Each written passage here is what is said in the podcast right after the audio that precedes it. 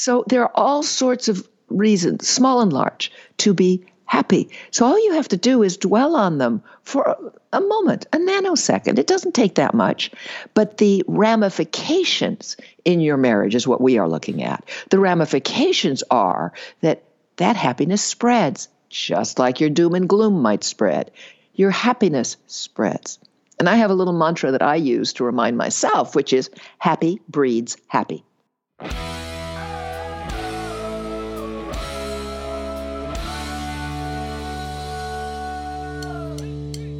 This week, Dr. Noelle Nelson joins us to share some off the beaten path tips to improve your marriage. These aren't the basic stuff that you hear, like, you know, respect your spouse. So stay tuned. We have some really cool things for you.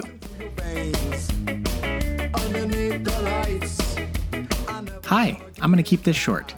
If you're new to the podcast, welcome. You should know that we have a website, hitchedmag.com, with thousands of articles, our complete podcast archive with over 500 episodes, a free weekly newsletter, and more. If you like this podcast, please leave a rating or review to help encourage others to join. And without further ado, enjoy.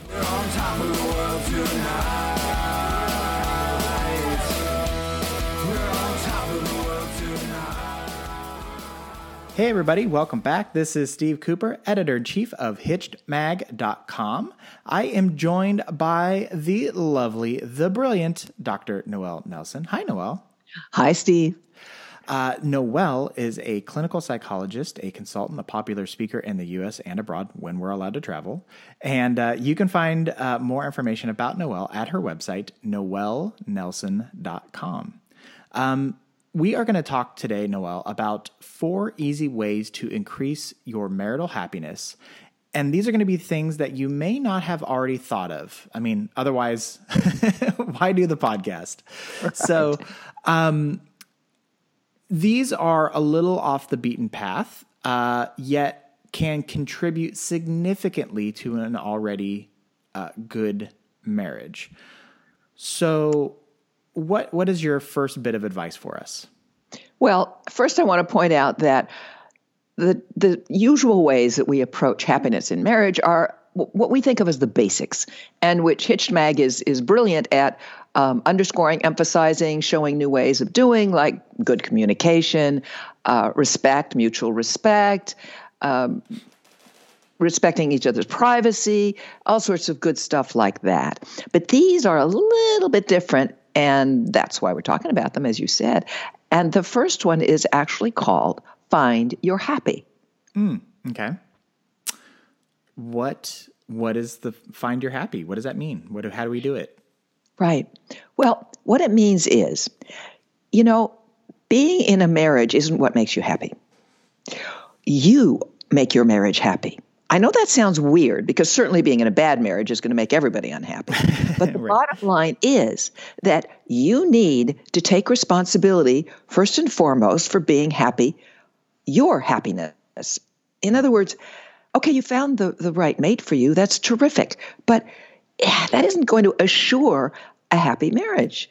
You need to take charge. So, how we do it is you do something every day that makes you happy and your relationship will benefit enormously because, frankly, you cannot, you just can't be happy in your marriage if you are not happy with yourself. It doesn't work.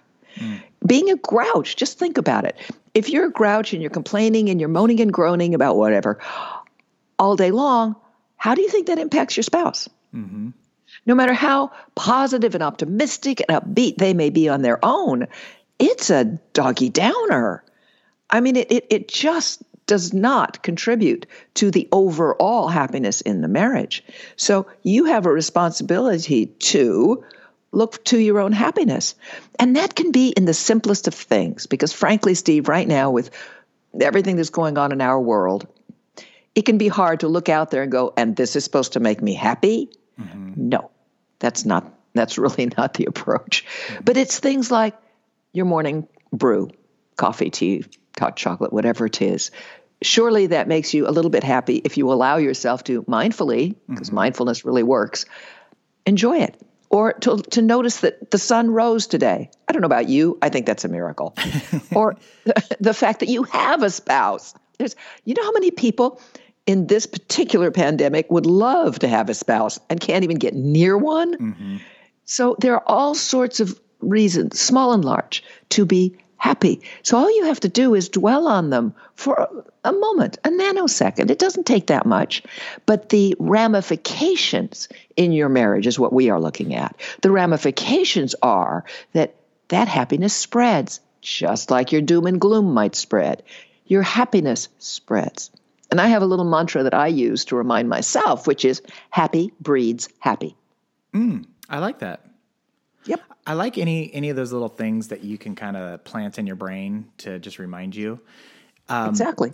It sounds to me, uh, based on what you just said, that part of finding your happy is really identifying uh, or exercising gratitude for everything, like the little small things, the cup of coffee in the morning, the sun being up in the morning. Yes. Yes. And gratitude is well known to be one of the foundational uh, aspects of happiness, joy, optimism, all of mm-hmm. those things. So, yes, gratitude, absolutely. It's also the easiest way in, meaning it's often easier to feel gratitude, to feel thankful for, than it is to feel pure love. Mm. It sounds strange, but it's sometimes hard to feel love for a cup of coffee. Right, right. No, that's a perfect, that's a great way really? to put it. Yeah. You know, but you can certainly feel gratitude for it because gratitude is a is, you know what i just love about gratitude steve is that it can come in small or large doses mm-hmm. in other words the cup of coffee and we're just using that as an example it sure. can be anything it can be a glass of water whatever is a small gratitude it, it's not life making or you know death defying or anything like that and then there's the big gratitudes like watching your baby sleep in their crib mm-hmm. that's huge absolutely huge. But there's all levels, if you will, or dosages of gratitude. So that's what makes it such an easy access to happiness. Mm-hmm. Yeah, I love that. And it, so this reminded me too of, so as you know, I co authored a book, Life is Short, Don't Wait to Dance. And which I that, love. thank you. Um, and in that book, one of the the lessons that we talk about is uh, it's so it's with a gymnastics coach, and she has a gymnast on her team who is down and depressed and kind of mopey. And one day they're uh, leaving practice, and the coach just basically has this conversation with her where she tells her to choose happy. Yeah, like you just have to choose happy. And yeah. um, it was this mental switch. And uh, fast forward, she goes on to become an Olympian. Um, and I interviewed her, the Olympian, and she talks about how that was a turning point for her in her life because she was like, oh, I can just decide these things. And yes. to the point that you were saying, and I think we so often get caught up in the execution of something equals um, the shift, but it really comes from within. So, for example, a lot of couples will think having a baby will make them happy and to the example you used, getting married doesn't make you happy. No. You have to choose that happiness. You have to find your happy, to your point. So um, it's just funny how I, one of the things that I love is communicating things that we know are tried and true and continuing to uh, relay it in different, more cre- different and creative ways that resonate with people so yes. that. Um, you know, it applies so that people can like grasp onto it and it finally like clicks. Yes. So, hopefully, I'll give you a classic example that has nothing to do with people. Okay. Which is when you get a new car, even oh. if it's a new used car, just mm-hmm. for you, it's a new car, right? It's all exciting for about 10 minutes. And then maybe not 10 minutes, but you know, 10 minutes, right, sure. it becomes the car. But if you really want it to find your happy, what you would do is, first of all, I name my cars. which is really kind of weird, I know, but it means that when I approach my car in the morning, I go, hello, and this one happens to be Hortensia. Hello, Hortensia. what a good girl you are. In other words, I actually literally spend, eh, you know what, 20 seconds appreciating, feeling grateful for my car. Mm-hmm. because I would be very unhappy without my car.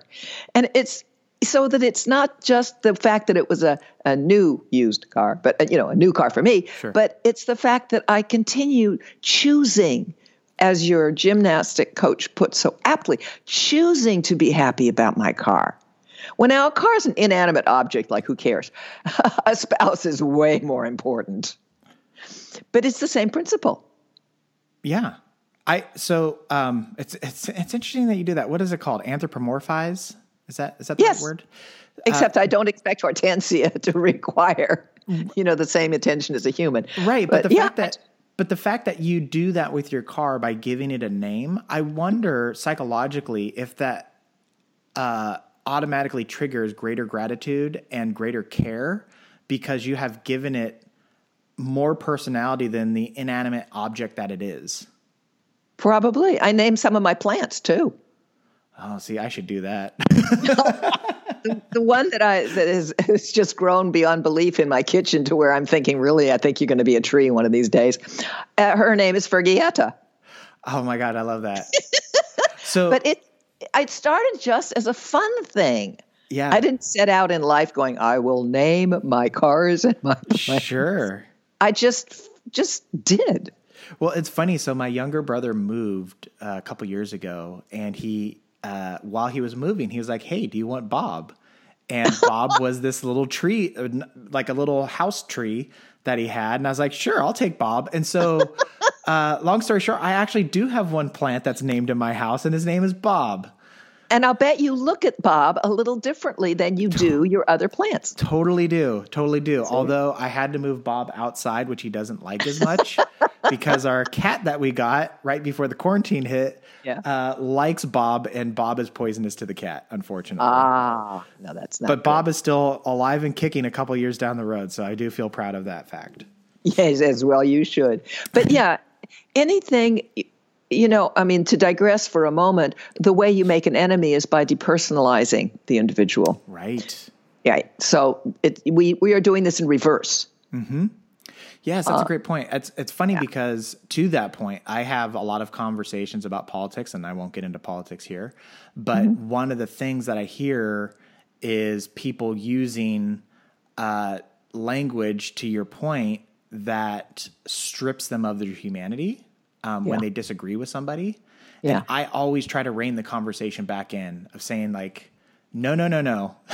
I just want you to recognize that what you're doing is what the Nazis did. So Yep. maybe like tone it down a smidge. Like we can disagree or you can disagree or you could think that Sure. person's a a-hole or whatever you want, but like let's not go down that path. We know where that leads.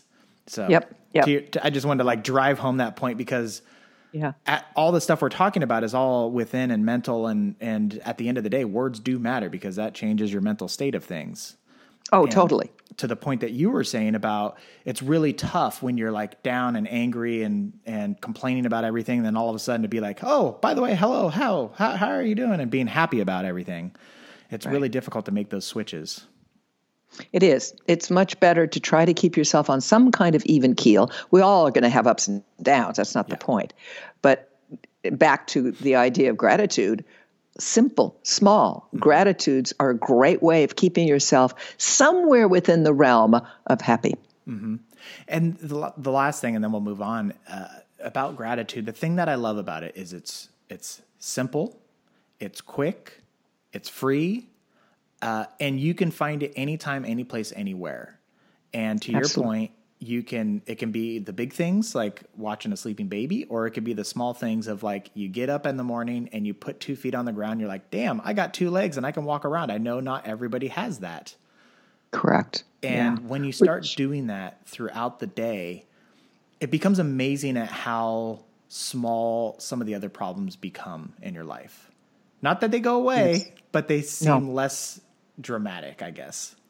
Right, right. Well, because you've you've created a cushion for yourself um, between the ucky things and your true nature. You've created a cushion, and it's called gratitude. Yeah. Yeah.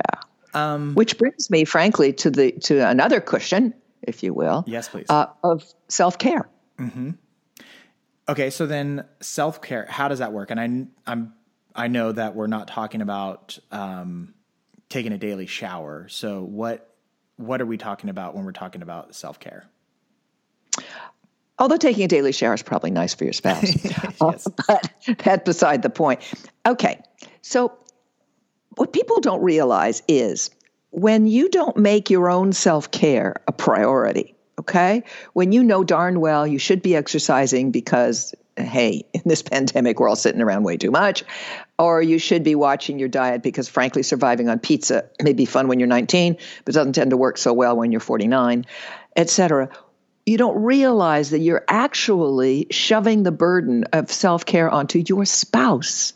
Mm. And men and women do this in different ways.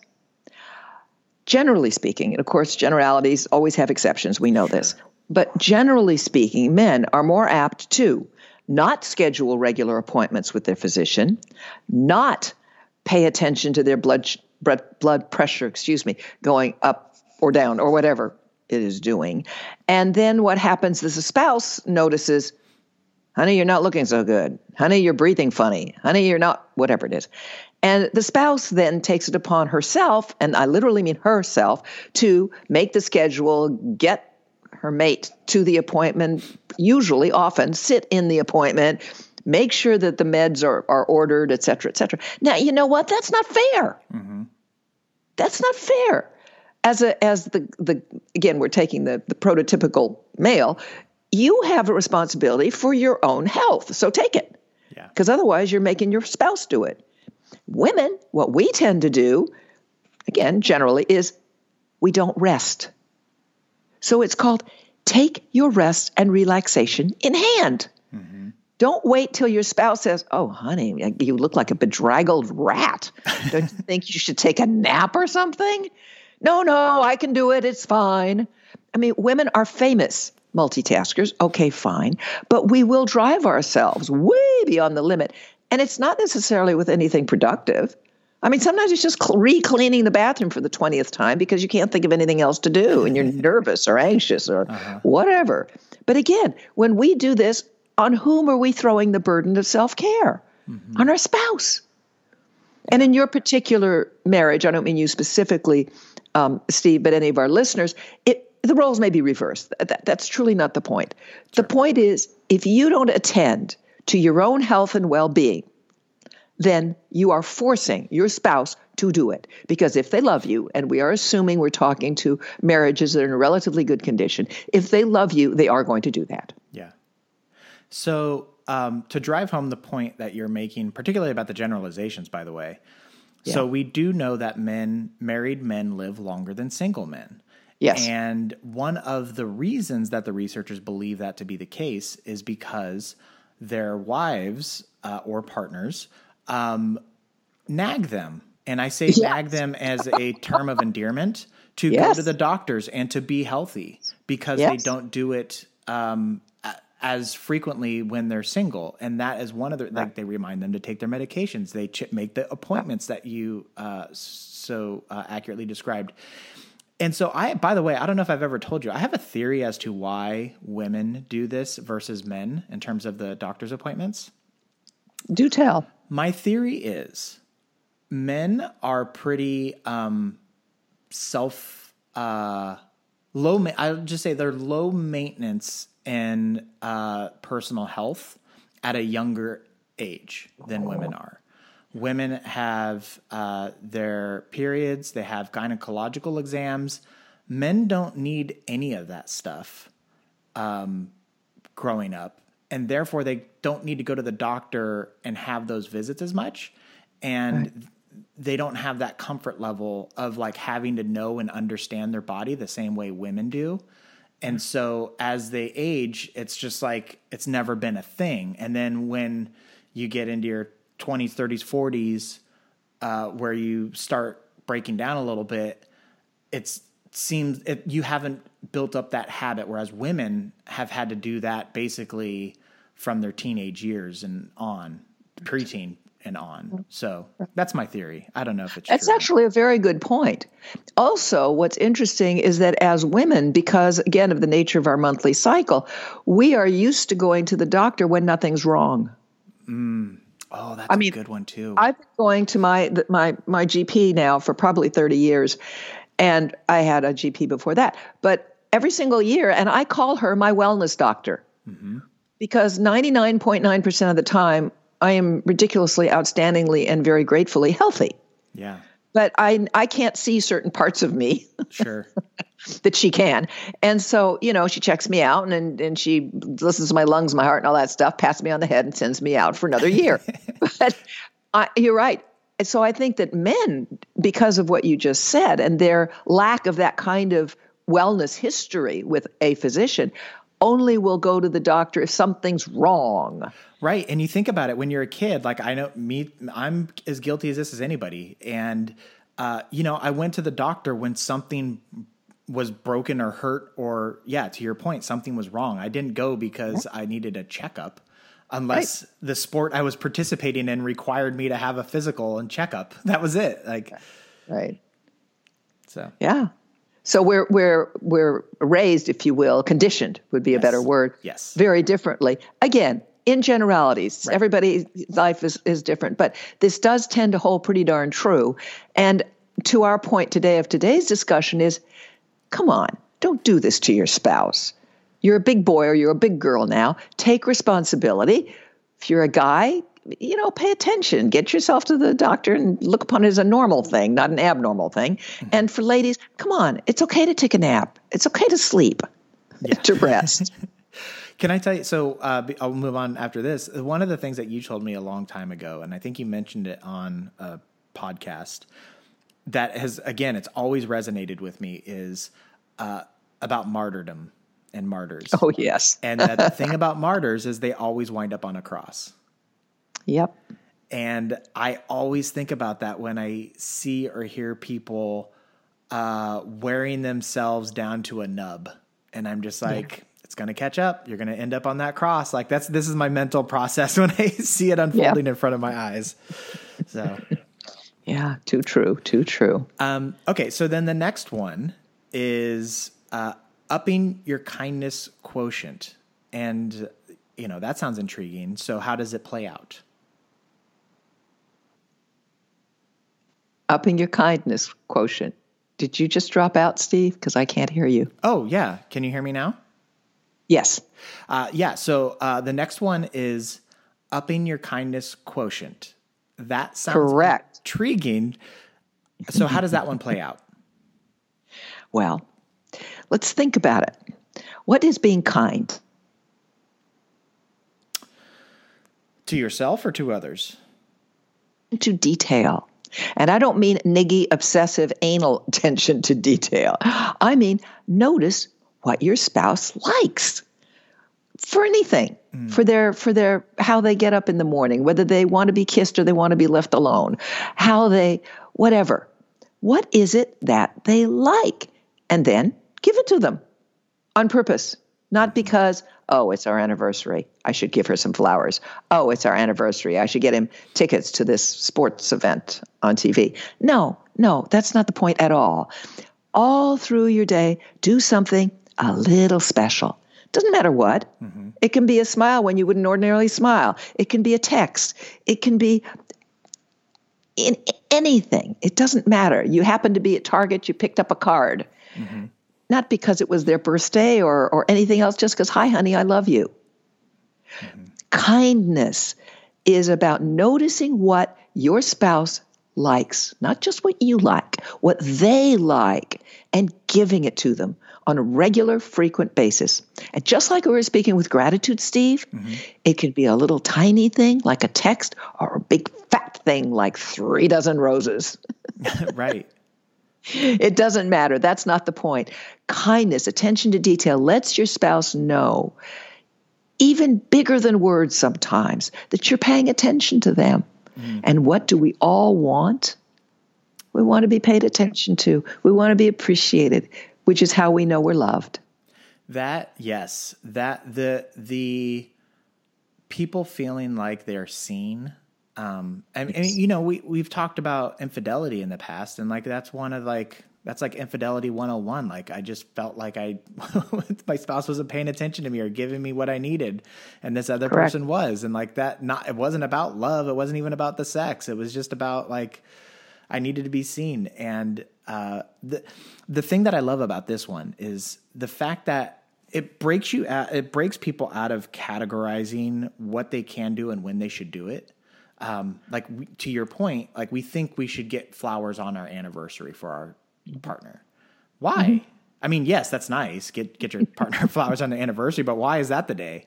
Why can't right. it be next Tuesday? What what what's holding you back?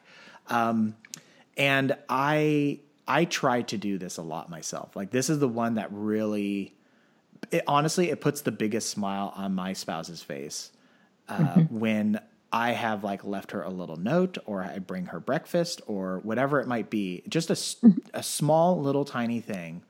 Mm-hmm. And in reciprocity, she will constantly tell like, ah, you love me so much. And I'm like, yeah, I do. Like, I'm mm-hmm. glad that you recognize that. And so mm-hmm. it's, and, and it's so easy. And I love the way that you put it, that it's about the details, paying attention. Yes. And yes. it is, it really is the details. And I think, mm-hmm.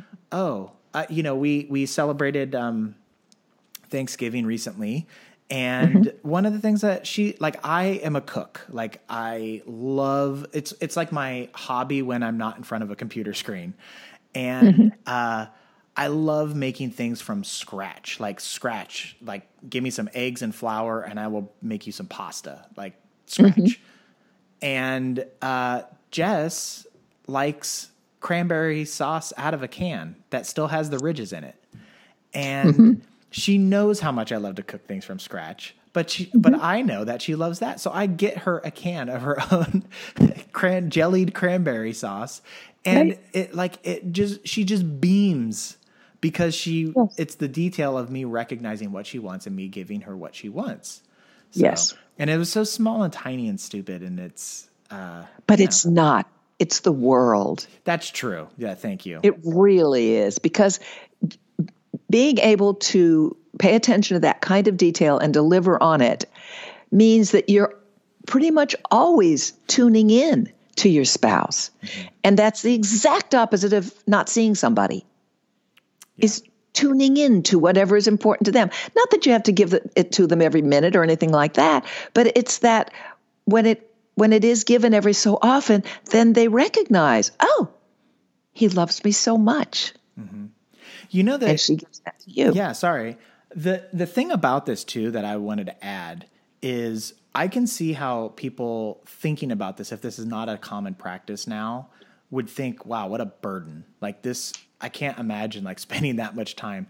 The thing about it is when I'm busy, it makes, by the way, so this makes everything a lot easier because when I'm busy, I can tell Jess, hey, like I'm really busy today. I don't have time for any of this stuff.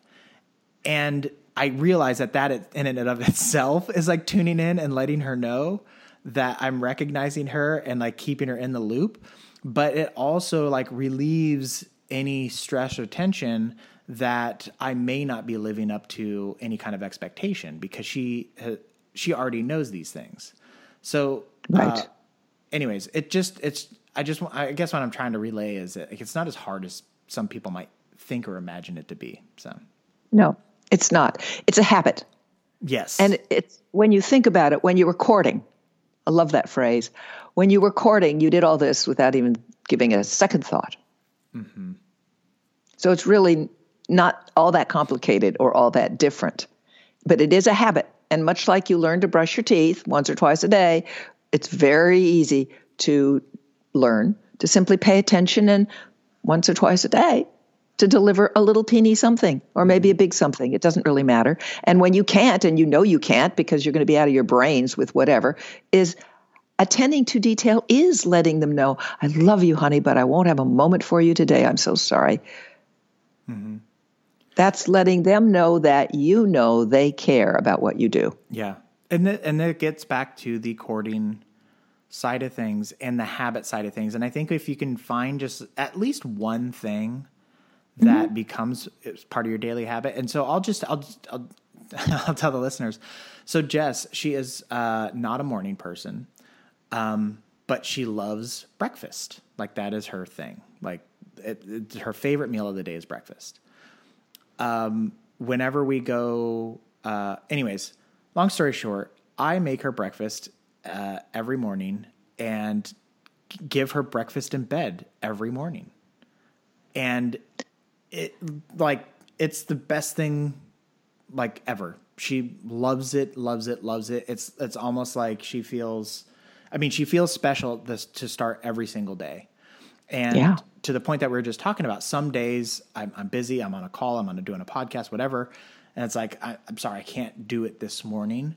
Totally understandable, right? Because that's not the norm. The norm is she gets breakfast in bed. Right. And And Yeah. what I also like about that particular example, Stephen, I think is important to um, share with our listeners is you're doing something you like to do anyway. right, that's a good point. Yeah. You like to cook anyway. You know, I mean, one of the things I do, I, I write. That's what I do. Morning, noon, and night, I write. So, one of my favorite ways of, of showing that I care about my friends or whoever is to write a little note because that's what I do anyway. I write, but it makes them feel so great. Oh, you thought of me today for no good reason. Thank you. Yeah. Yeah, it's fine. I, I guess that's a great point. Like playing to your strength too. So don't try to like do something that you hate. Like if you hate cooking, don't force yourself for to God's cook sake. every single No. morning. Yeah, that's a great point. Um, thank you. That's Yeah. that's Yeah. a, such a good insight. Yeah. Okay, was there anything else uh, that um, people can use tips tricks to find their marital happiness? Well, this could probably become a full blown podcast, so I'll just do the short form. Okay. but yes, which is to basically encourage and support who your partner wants to be, not who you want them to be. And this goes to, for example, your partner wants to kayak and you think what a waste of time energy and money. Or uh, they want to run a marathon or they want to join a cl- book club. And because you're a good spouse you kind of smile nod and you tolerate it. But there are few things worse than being tolerated. So don't do that. Don't do that. One of the ways of finding you're happy is to be genuine in your support. Now, that doesn't mean that you have to suddenly fall in love with kayaking or marathoning or book clubs or whatever it is, but rather that you be happy for their happy, right. right? So I'm so glad, honey, that you found something that turns you on. That's fabulous. Yes, tell me more. Mm-hmm. and therefore, your contribution, if you will, to the happy is simply encouraging and supporting who they want to be. Right. It's it's it's not complicated. It really isn't. You know, the thing, uh, uh, the added bonus to that is when you encourage your spouse uh, for them to like embrace their happiness and the things that they like to do, it opens your world because Yes. to your point, it you don't have to like it at all. But the fact that it's that you don't like it at all means you probably haven't been exposed much to it, and therefore everything they do is a learning opportunity for you to True. grow and expand. And um, I'm going to use myself one more time because why not? Um, Jess loves gymnastics, and when I met her, I had outside of watching it on the Olymp- on the uh, during the Olympics every four years, I had never seen Olymp- uh, gymnastics in my life. Uh, definitely not in person, only on TV. And fast forward, you know, decades later, um, I have not only co-authored a book with a gymnastics coach, uh, but she is now running her own podcast on gymnastics, which is the number one gymnastics podcast in the world. And I'm going to be going to the Olympics in 2021 uh, while she covers gymnastics. So, um, and this never would have happened if I was quote unquote tolerating her passion. Uh, Instead, I embraced it. I went to the meets. I met the people. I met the coach. Um, and now I'm technically I'm writing a second book uh, on gymnastics with Simone Biles' coach. So And let's let's point out because I think it's important for our listeners. But you didn't become a gymnast, did you, Steve? no, definitely No. not. So you stayed in the role of encouraging and supporting, which did lead you to some some fun uh, new experiences for you, but without ever having to actually become a gymnast because that's not your thing. right, right, yeah. That's I mean, I- Exactly. I to again going back to like playing to your strengths. Like I'm a sports fan. I love competition. I love sports, and you know, gymnastics is an incredible sport. And yeah. I found that I like to write. Um, it, you know, I don't need to give the full recap here, but basically, I just wanted to be supportive of Jess and um, found the. Uh, I, I just embraced the opportunity to like expand my own world. And mm-hmm. in doing so, not only did her uh, world become enriched with um, experiences and opportunities, but so did mine.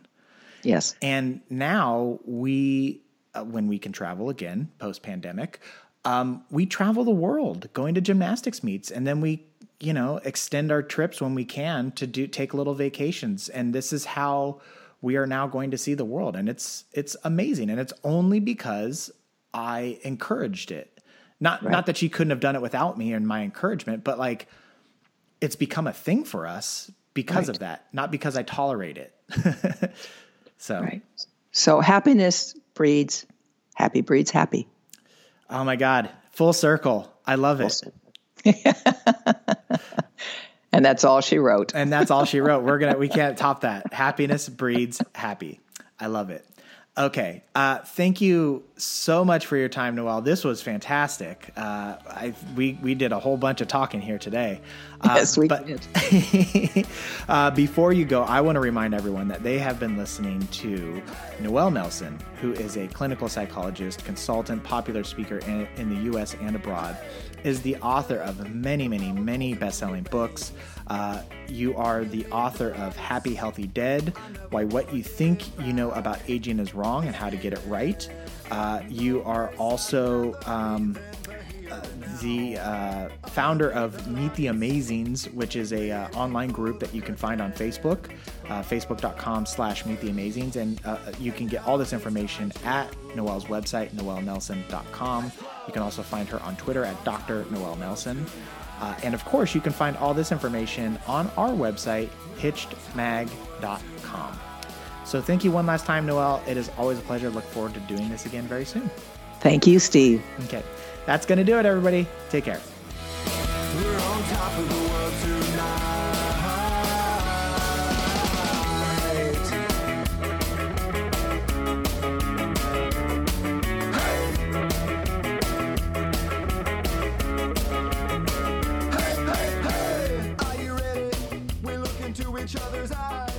That it's.